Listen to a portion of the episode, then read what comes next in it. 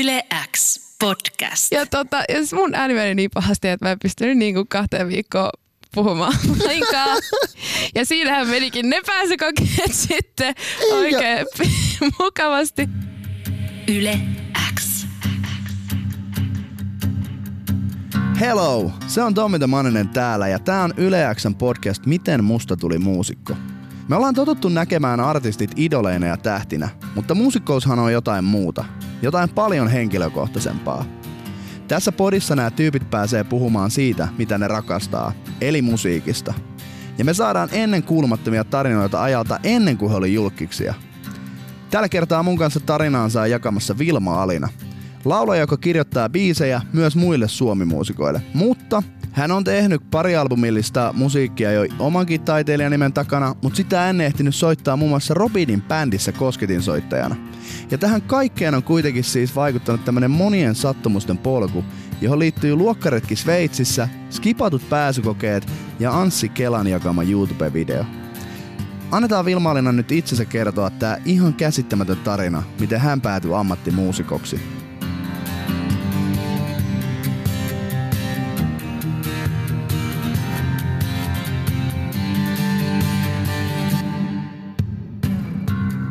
Ihan aluksi me muistellaan menneitä ja nostalgisoidaan, niin jos Vilma Alina sun pitää miettiä yhtä konkreettista hetkeä sun nuoruudesta, missä musiikki on ollut mukana, niin mikä se hetki on?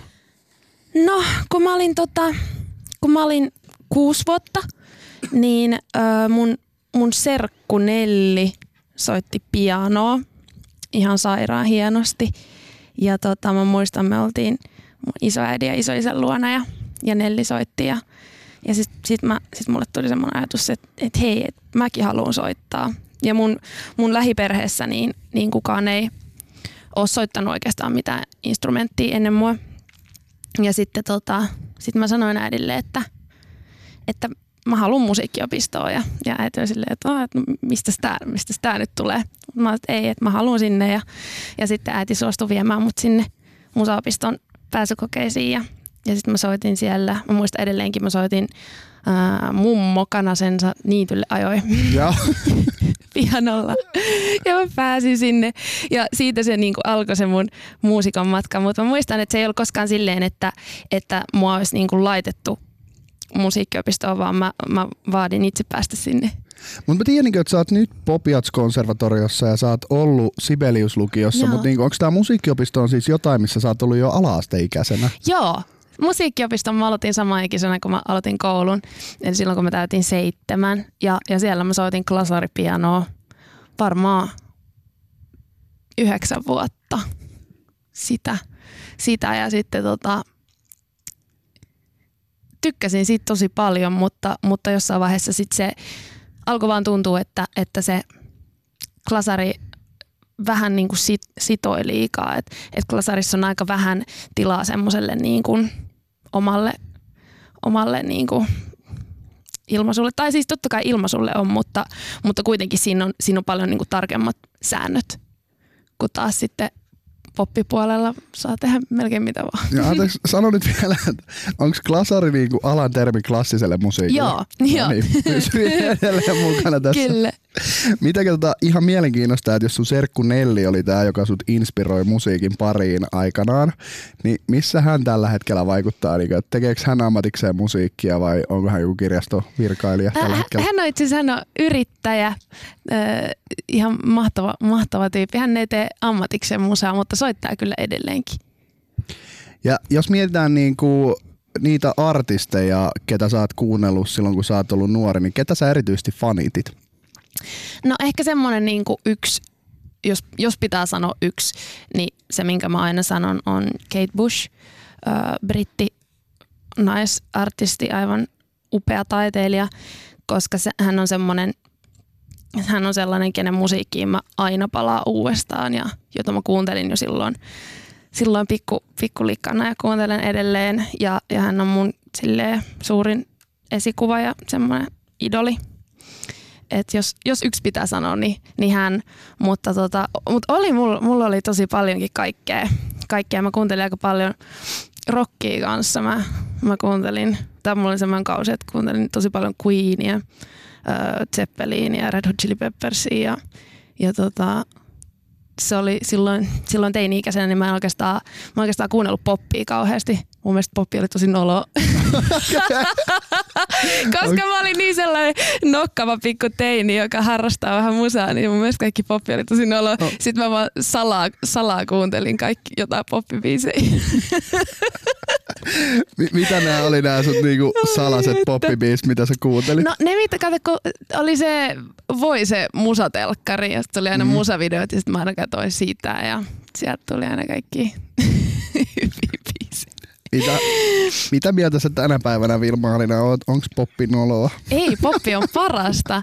Ja se on ihanaa jotenkin, jotenkin kun on päässyt siitä, siitä teini-ikäisen musadiggarin nokkavuudesta irti, niin on pystynyt niinku jotenkin avaamaan, avaamaan korvansa ihan uudella tavalla popmusalle. Nykyään mä niinku kuuntelen poppia jatkuvasti ja, ja mun mielestä se on ihan mahtava genre, koska, koska pop tietyllä tavallaan ei ota itseään liian vakavasti ja lisäksi tällä hetkellä tuntuu, että pop on se genre, joka muuttuu jatkuvasti, joka on niinku se, se, mitä tapahtui kaksi vuotta sitten on, on jo niinku vanhaa.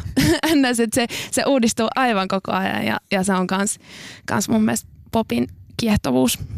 Miten semmoinen käytännön kysymys jäi miettimään, kun sanoit, että olit Queen-fani? Jo, Joo. Ootko käynyt katsomassa Bohemian Rhapsodia? Oon, oot sä käynyt? Mä kävin katsomassa sen. Mitä mieltä sä olit?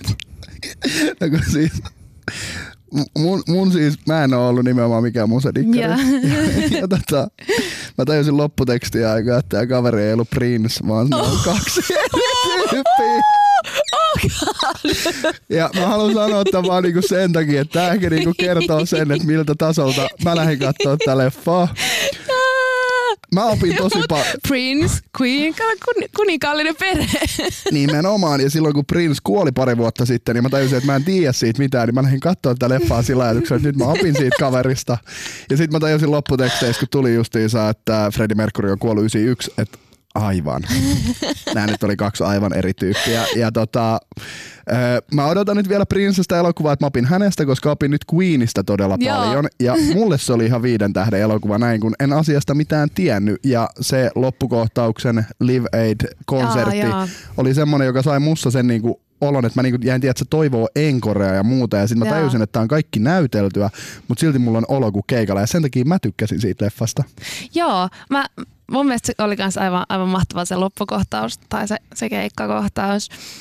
Mutta jotenkin ehkä just se, että kun se, se oli mulle niin pitkään niin lähellä se bändi ja on edelleenkin ja varmaan aina on, niin tietyllä tavalla mun oli vähän vaikea katsoa sitä elokuvaa. Mulla oli vähän silleen outo fiilis ja, ja jotenkin vaikka, vaikka pääosan esittäjä teki tosi hyvän, hyvän roolisuorituksen, niin mä en vaan niin nähy Freddie Mercury hänessä. Mä en vaan nähy, nähy sitä ja, ja sen takia se, kyllä mun mielestä se oli hyvä leffa, mutta, mutta se oli paiko, paikoin vähän tuntui jotenkin vaikealta katsoa sitä. Ehkä se oli sitten liian jotenkin, se oli liian tärkeä se bändi mulle, että et pystyy katsoa sitä elokuvaa. Ehkä. Ja ehkä jäätiin toivoa enemmän Princestä. Niin, pri, niin missä se Prince Mutta Princestä tulee ihan varmasti oma elokuva. Olen varma tästä. Jäämme odottamaan sitä. Miten tota, tos, tos keikassa oli tosi eeppinen loppukohtaus keikan suhteen, mutta mitkä sun ensimmäisiä keikkakokemuksia on ollut, missä sä oot käynyt? Ai käynyt katsomassa. Uh, mä muistan, että me oltiin joskus, tästä on pitkä aika, me oltiin jossain Vääksyssä katsomassa Danin keikkaa. joskus. Bile Danny vai Danny? Ville Danny ei ollut syntynytkään silloin, kun tota, siis joskus varmaan, varmaan on ollut Ysärin puolella vielä Vääksyssä, kun meidän mökki on siinä lähellä, niin me, me tultiin Vääksyyn katsomaan Danny. Minkä ikäinen sä olit silloin? Varmaan viisi. I- ikinä päässyt nyt, kun sä oot ollut niin sanotusti musapiireissä, niin tapaamaan Dania ja kertomaan tästä keikkakokemuksesta? Itse asiassa en oo. En oo. Mä, en, mä en usko, että mä oon ikinä edes tavannut Dania. Tai ainakaan silleen, että me oltais niinku esitelty it, itsejämme. En, ei olla taidettu tavata. No ehkä mulla oli yksi, yksi kysymys vielä, mutta ehkä me jätän sen kysymättä. Mä toivon, että te tapaatte Danin kanssa joku päivä, jos päästä ehkä. Ehkä. jakamaan tämän kokemuksen, koska mun mielestä on ihanaa, että vähän niin kuin ensi rakkaus, niin ensi keikkakin, niin. Et sä sitä päätä loppujen lopuksi, niin kuin, että sulla on ikuisesti Danin kanssa niin. sun ensimmäisestä keikkakokemuksesta. Ihanaa. Aivan mahtavaa. Mutta klassikko todellakin. Yle X.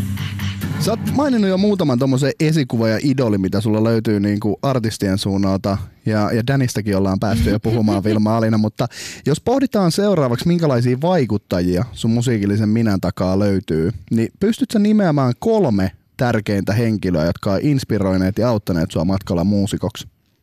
Ja On- nä- näiden ei tarvitse siis olla muita muusikoita. Niin.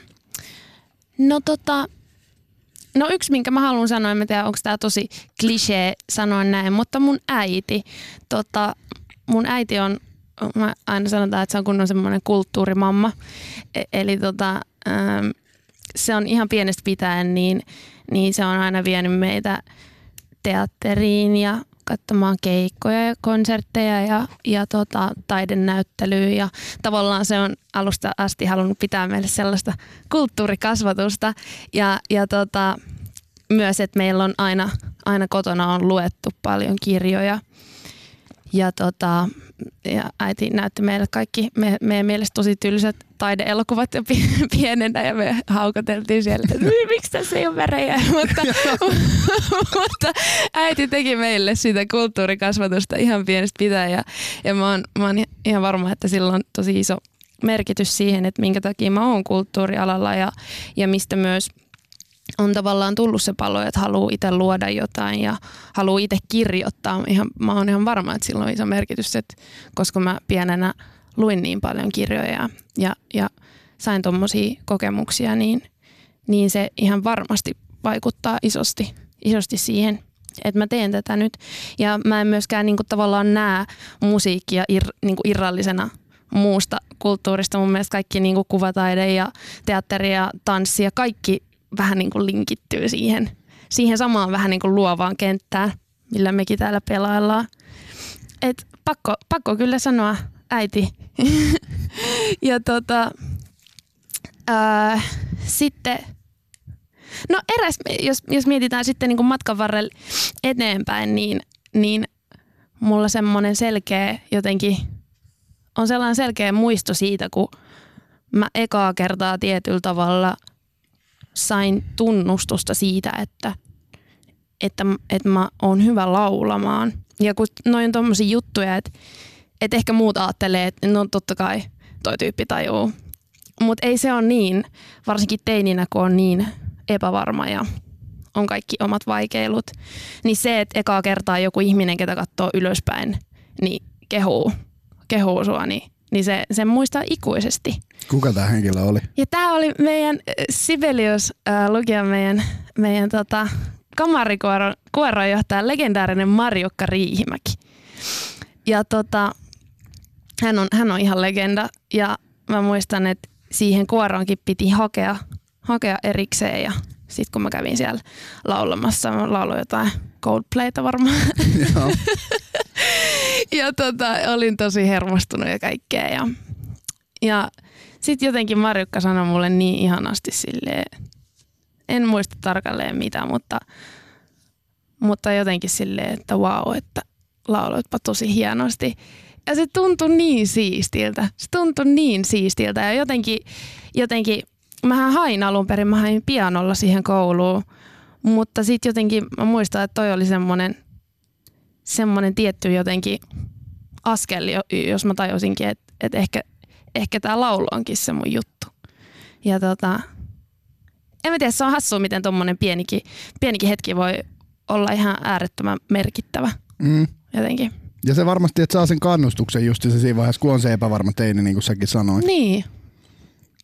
Ehdottomasti. No nyt on äiti ja sitten on kuoronjohtaja, kun Joo, oli. Ja Marjukka. kuka löytyy kolmanneksi? No ehkä jos mennään vielä, vielä sitten tarinaa eteenpäin, niin, niin taas niihin aikoihin, kun mä sain, sain sen mun levydiilin, tota, ja siitäkin on kuusi vuotta jo herranen aika, mutta tota, silloin alkuun niin toi Pekka Ruuska coachas mua.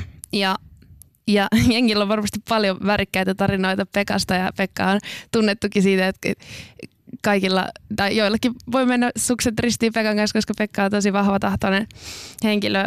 Ja tota, mutta hän, me istuttiin siinä niin kuin sen ekan vuoden aikana, niin varmaan joka maanantai istuttiin alas ja ja mä vein jotain mun raapustuksia sinne, jotain mun ekoja biisejä, mitä mä niinku kädet täristeen toi sinne.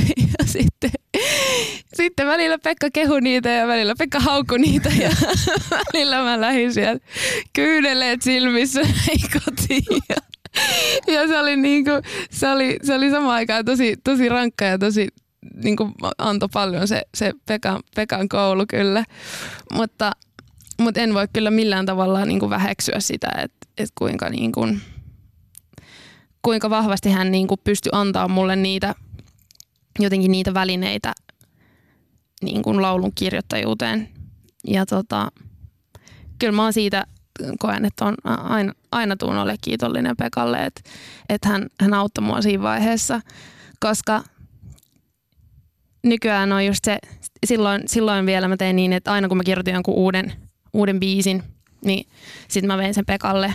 Ja sitten ihan niinku kohta kohdalla katsottiin, että tämä on hyvä juttu ja tämä on huono juttu ja tämä on hyvä juttu ja minkä takia tämä juttu toimii ja minkä takia tämä juttu ei toimi. Ja nykyään tuntuu, että mun ei enää niinku tavallaan tarvi viedä niitä biisejä sinne, koska, koska musta tuntuu, että mulla on ne työkalut itselläni, että mä osaan arvioida niinku par, parhaani mukaan sen, että mitkä jutut toimii biiseissä – et Pekalla oli kyllä iso, iso vaikutus taas tähän niin kuin laulun kir- kirjoittajan, kirjoittajaksi niin kuin kasvamiseen. Kerro vielä meille tietämättömille Pekka Ruuskanen rooli suomalaisessa musiikkientässä omin sanoi. Pekka, Pekka on tota, kaikki tuntevat Rafaelin enkeli kirjoittaja. Pekka on artisti ollut itsekin ja toiminut nyt tämän pari vuosikymmentä varmaan niin kuin levyyhtiöiden ATRnä tai siellä vähän niin kuin levyyhtiön setänä. Tämä klassikko. Mutta tota, Pekka, Pekalla, eli on, on, Pekalla on artistitausta itselläänkin. Mun mielestä on ihana niin toi, että tässä näkyy selkeä draaman kaari tässä kolmessa vaikuttajasta. Joo. Nimenomaan sieltä niin äidistä laululliseen sitten taas niin kuin, kuoron johtajaa ja sitten sieltä vielä tuonne kirjoittamispuolelle niin kuin Pekan kanssa. Että kaikki varmasti niin kuin tärkeitä palasia siinä selkärangassa, jotka muodostaa sitä sun musiikillista minää. Joo, todellakin. Se on hauska niin kuin miettiä tälleen, kun e- en mä ole tavallaan ajatellut tätä kaarta ennen kuin sä kysyit, mutta nyt, nyt mä jotenkin näen ne palaset siellä jotenkin niin selkeästi, että miten yksi asia johtaa toiseen. Sellainen vielä fakta sun historiasta, että sä oot Helsingistä kotosi ja Helsingissähän sijaitsee niin kuin monta legendaarista keikkapaikkaa. Voidaan puhua jo niin kuin ihan Suomen tasolla, että yeah. niin kuin monet Suomen legendaarista keikkapaikoista on Helsingissä. Niin mikä sulle on se kaikkein merkittävin? No tää on varmaan kaikilla, kaikilla sama, mutta onhan se tavasti ja on, on niin kuin monestakin syystä. Sen takia, että siellä on aikanaan käynyt katsomassa niin paljon, paljon leffoja ja, ja my- myöskin kun oltiin nuoria musalukiolaisia, niin me oltiin siellä joka lauantai lauantai-diskossa. Totta kai. Katso Dania. Katsoin lauantai-diskossa. Mutta mut siellä on tullut pyörittyä niin paljon, paljon että se on kans, tietyllä tavalla se on tosi kotoisa. Kotoisa keikkapaikka ja, ja se on jännä, mikä siinä Tavastias on, koska ei, se ei ole mitenkään silleen niin kuin suurin keikkapaikka tai, tai hienoin keikkapaikka Helsingissä, mutta se on se, missä on se, se on se, missä on paras fiilis kuitenkin. Miltä se sitten tuntuu, kun sä eka kerran pääsit itse esiintymään Tavastian lavalle? No aika hurjalta se tuntui.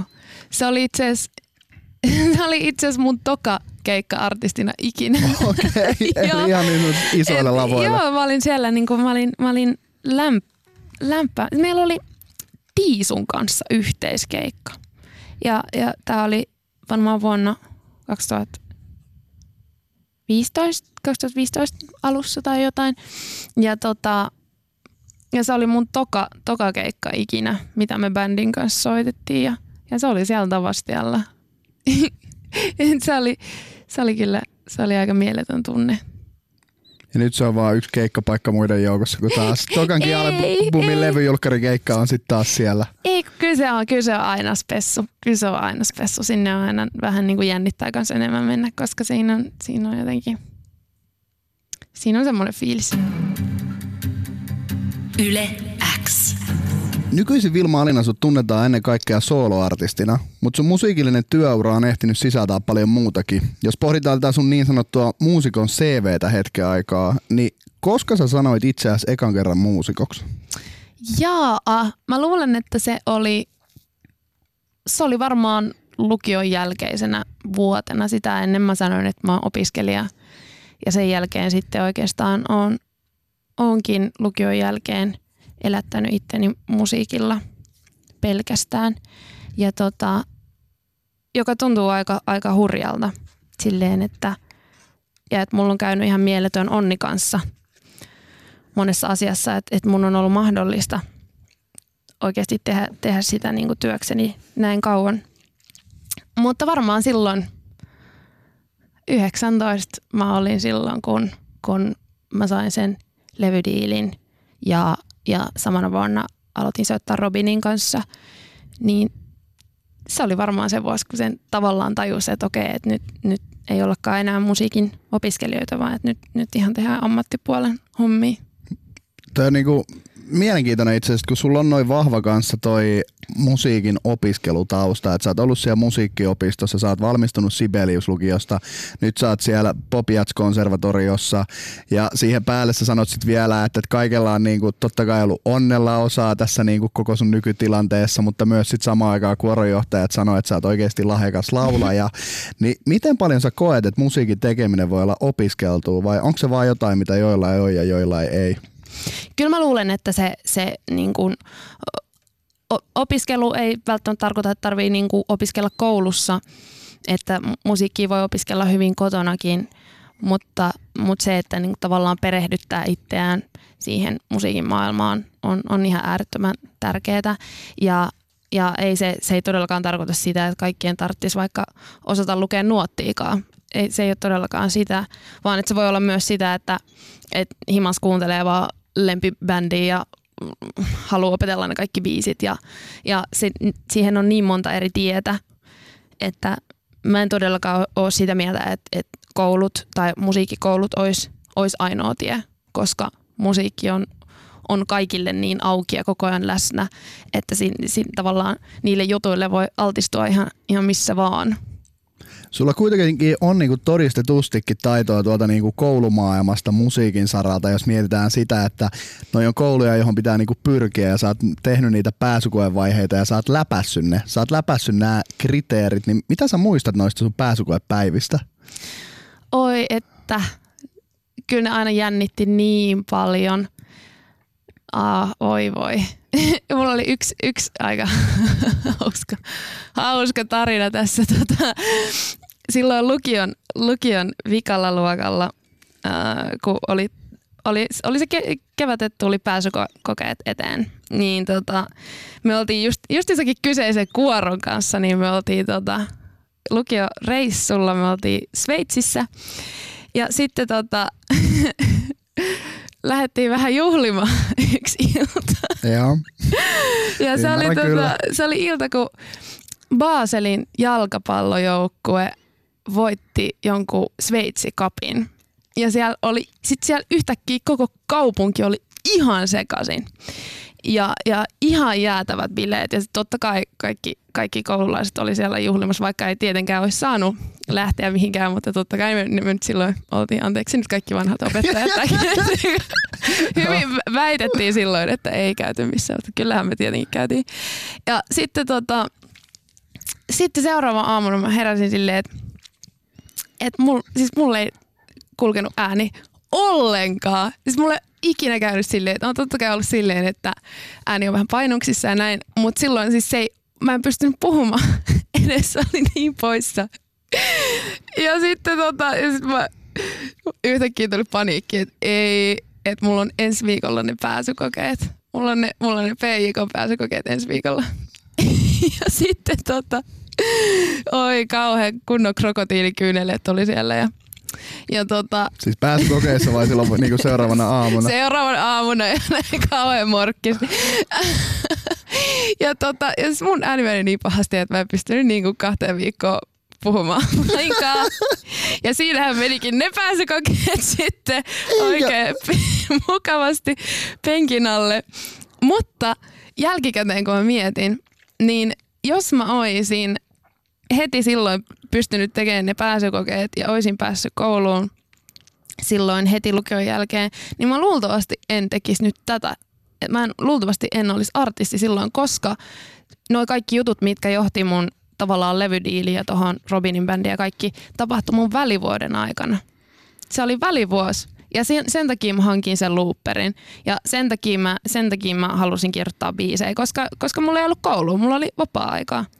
Ja, ja sitten mä koitan aina tosi monille olla silleen, että pitäkää välivuosi, koska se voi oikeasti se, että yhtäkkiä onkin vähän aikaa tylsistyä ja miettiä asioita, niin se voi, se voi johtaa vaikka mihin.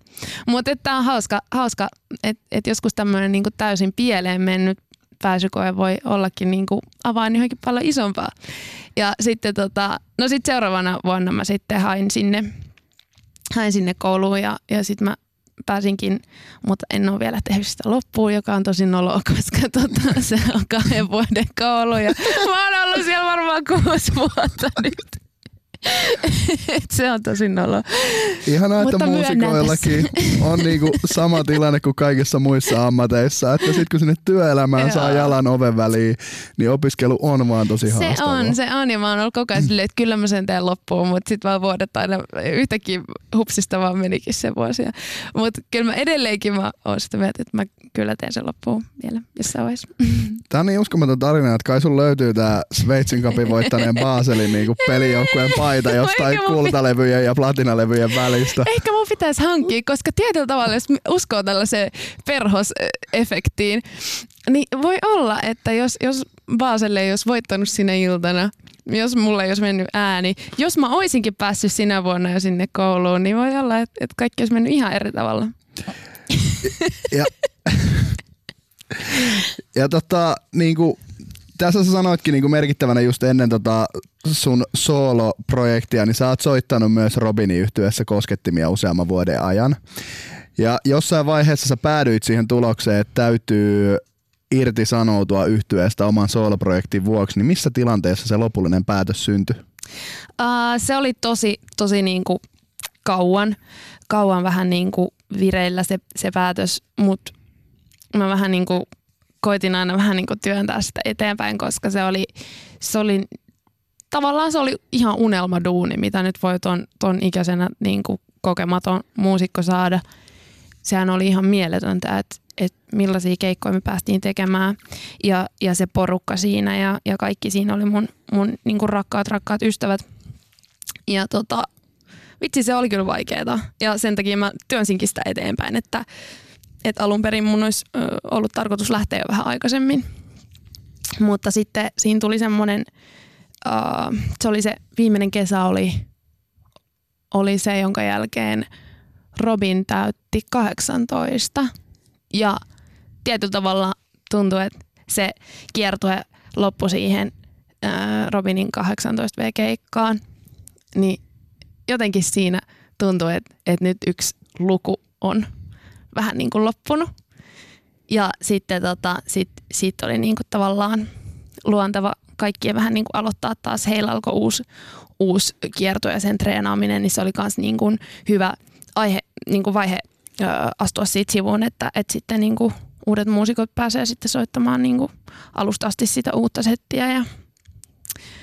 Mutta kyllä, kyllä siinä vähän ky- kyyneliä tuli siinä vikalla keikalla, että se oli niin haikeeta. Se oli kuitenkin, se oli, niin, se oli mun eka tommonen iso prokkis, missä oli mukana ja, ja ihan super merkittävä.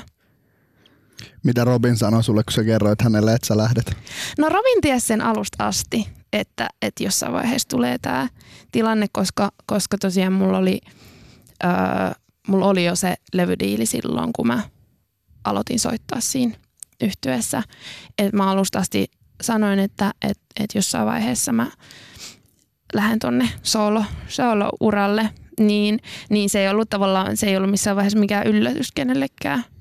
Mutta tota, Eli vikan keikan jälkeen lähdit tekstari. Niin, bye. Tämä oli nyt tässä.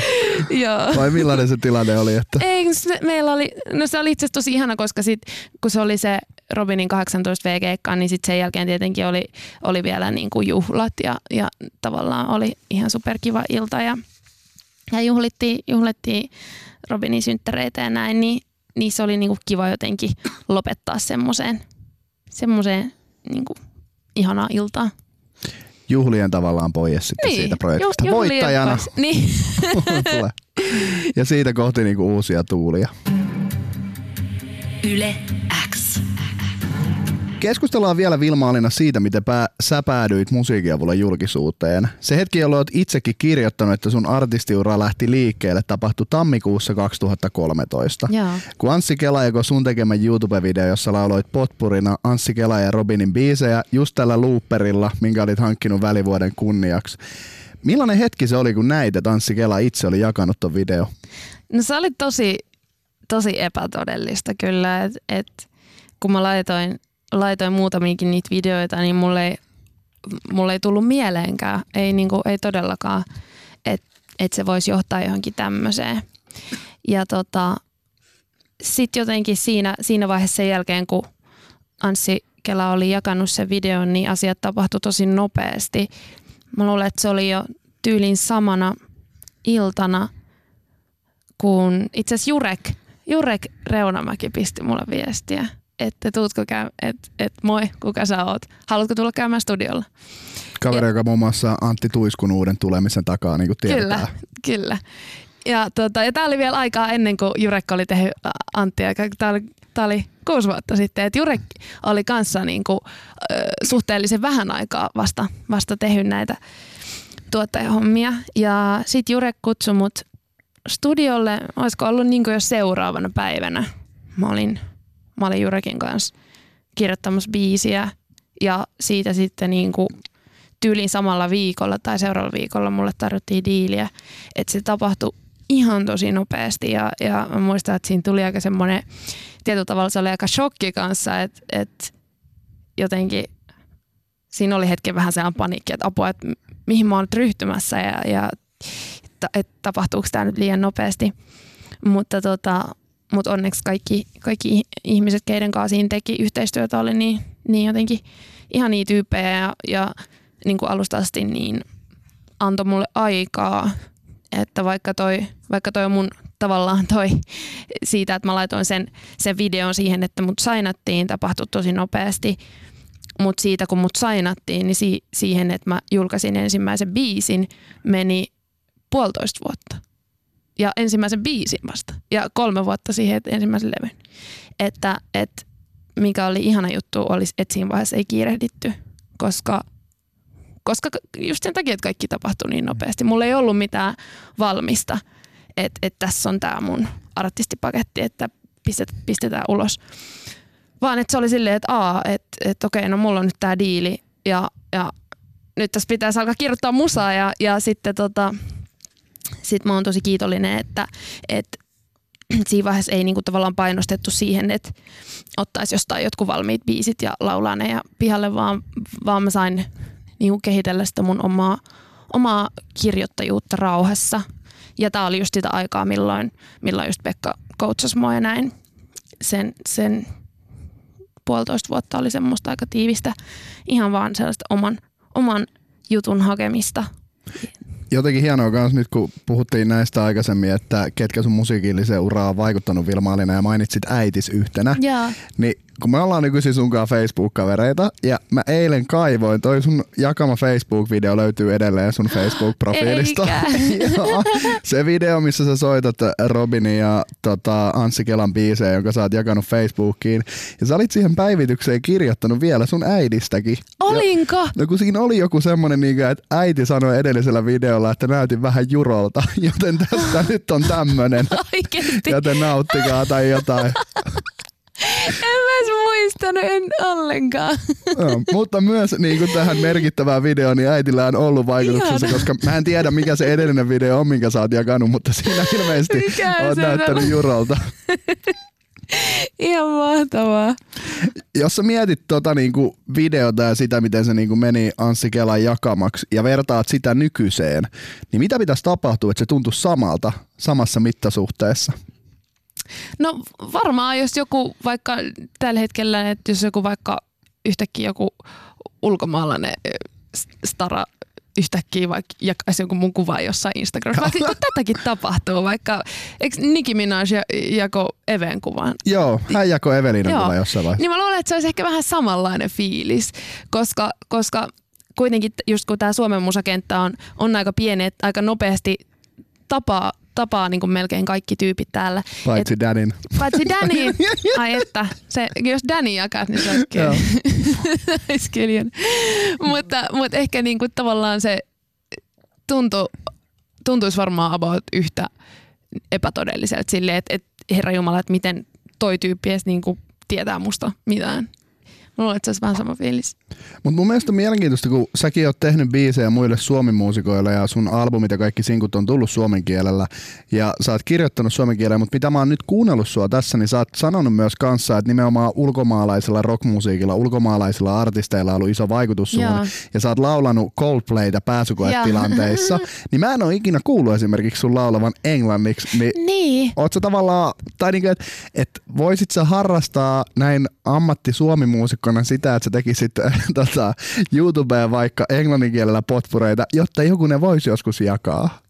No mä oon oikeasti miettinyt sitä, että ähm, mä en, oo, mä en ole halunnut poistaa niitä vanhoja looperivideoita sieltä, että ne on siellä edelleen.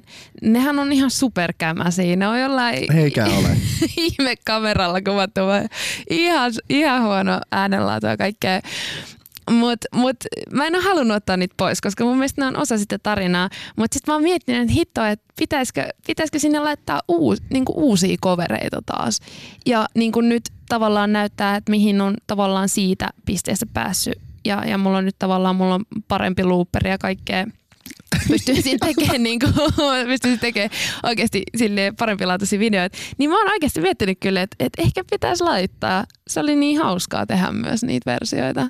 Ja ihan, ihan senkin takia, että, että jotenkin vaikka, vaikka tekeekin am, ammatikseen musaa, niin sitä voi myös harrastaa. Ja, ja olisi hauska niin kuin, tehdä, tehdä tuommoisia ihan niin kuin harrastusmielessä.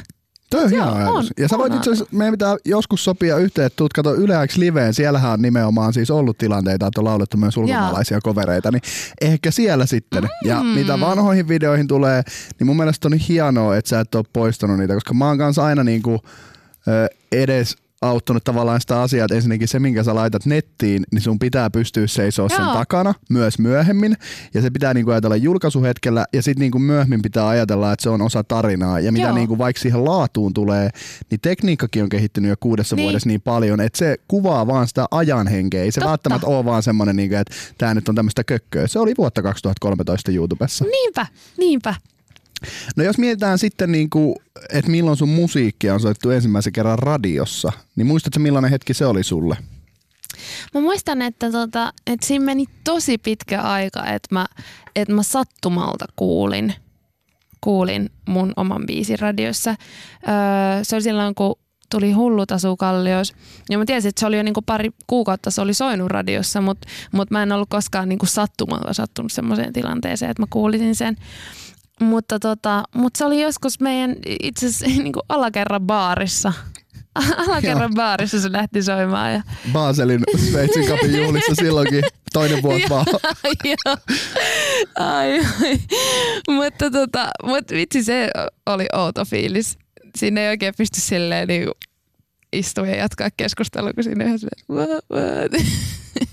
Onks toi Katso- sun ystävät sua silloin, kun ne tiesi, että se on niinku sun biisi vai esittäydyit sä muullekin kuppilan väelle, että hei, Ilmaalina tässä levyttävä artisti, Ei, mä tämä en- kappale En, minun. enemmänkin hautauduin sinne tuoliin silleen. Minkä takia? en mä tiedä, siis mun mielestä se on aina ihan super tota, Mun mielestä on ihan super kiusallista tai niinku pelottavaa aina niinku soittaa oma kappale silleen nauhalta ja silleen, että on itse siinä tilanteessa. Että se on paljon vähemmän ku, kuumottavaa laulaa se tai esi- esittää se kappale niin kuin livenä, koska siinä tavallaan siinä esittää sitä, niin sit on, on siinä biisissä. Mutta sitten kun on itsekin siinä niinku, vähän niinku kuuntelemassa sitä omaa ääntä, niin se on outoa. Se on tosi outoa. Ja en mä tiedä, tai en mä tiedä, se on mulla vaan semmoinen juttu. Ja esimerkiksi kans niinku ihan kaikista tommosissa vaikka TV-jutuista ja tommosissa, niin en, mä en pysty katsoa niitä jälkikäteen. Et Ai jaa. en mä, en mä, kun mulla tulee aina semmoinen... Mut johtuuko se sitten jotenkin siitä, että kun sä oot niinku katsojana tai kuuntelijana, niin sä et sit oo siinä niinku työroolissa? Mm. Tai, tai tavallaan, että sähän oot vapaalla, kun sä katsot telkkaria. Tai, Joo. tai että kun sä et oo niinku keikalla ja lavana ja livenä. Voi olla ja, ja ehkä vaan ihan sekin, että on jotenkin itselleen on aina niin superkriittinen tai jotenkin katsoo niin kriittisellä silmällä, että pit- pitikö nyt sanoa tolleen. Ja pitikö Myös tätä podcastia kuunnellaan sillä korvalla. minä, minä tätä en tule kuuntelemaan. Voi vannoa. Yle X. Vielä lopuksi Vilma Alina, minkälaisia terveisiä sä haluaisit lähettää itsellesi, kun olit siinä teini-iässä epävarmassa ajassa ja pohdit, tuleeko tästä musiikkihommasta mitään? No ai vitsi. Mä sanoisin, että, että nyt vaan rohkeasti kynäkäteen ja jotenkin pitää unohtaa kaikki semmoinen, että kuulostaako tämä nyt tyhmältä tai onko tämä noloa ja, ja mitä mä kehtaan sanoa ja mitä mä kehtaan esittää missään. Ja kaikki semmoinen, kaikki semmoinen vaiheilu nyt vaan pois ja sitten iloisesti luomaan. Niin mä sanoisin. Jotenkin teininä se on vaan niin, menee niin helposti vaan ajattelee sitä, että mit, mitäs nyt muuta ajattelee musta, jos mä teen näin. Ja, mutta tota, semmoinen kannattaa unohtaa. Ennen kuin lopetetaan, me ollaan kanssa aina kysytty joku random kysymys, niin kerro Vilma minkä kirjan sä oot lukenut viimeksi? Viimeisin kirja, jonka mä luin, oli toi, toi, toi, toi, äh, herra Jumala, blackoutti. Ähm, Eli et lue kirjoja. Ei, Tämä on, kirjataan tämäkin ylös tänne. ei, nyt, nyt, nyt mun pitää, tästä tuli elokuva myös, äh, Bohemian Rhapsody. ei, ei vaan, oota, Mitä herra si- Jumala. Mitä siinä tapahtui? Siis tämä, missä on nämä kaksi ö, miestä ja heidän rakkaustarina Italiassa. Ö, tästä oli tämä elokuva tuli kirja. Siitä ei ole vielä suoma, suomenkielistä käännöstä. Hetkinen. Miten mä voin unohtaa sen nimen? Ä, Voiko se olla vaan The Trip to Italy? ei. Se on 2004. Call me by your name. Call me by your name. Joo. No niin. Call me by your name. Sen mä uno- unohdin nimen. Eli ei Mutta ainakaan mikään niinku ikimuistoinen kirja, koska ei. Ei, vaan se oli, se oli tosi, tosi hieno kirja, mutta mä unohdin sen nimen. Eli voisit suositella. Kyllä mä, mä suosittelen, mä todella suosittelen. Olipas nyt noloa, kun tää oli tällainen kunnon pläkäri. Ihana, että pääsit äh, mun podcast-sarjan vieraaksi. Sun toinen albumi Tulva on nyt ulkona. Ja miten musta tuli muusikko podcasteja ja muiden artistien kanssa lisää Yle Areenasta. Kiitos Vilma Alina. Kiitoksia. Yle X.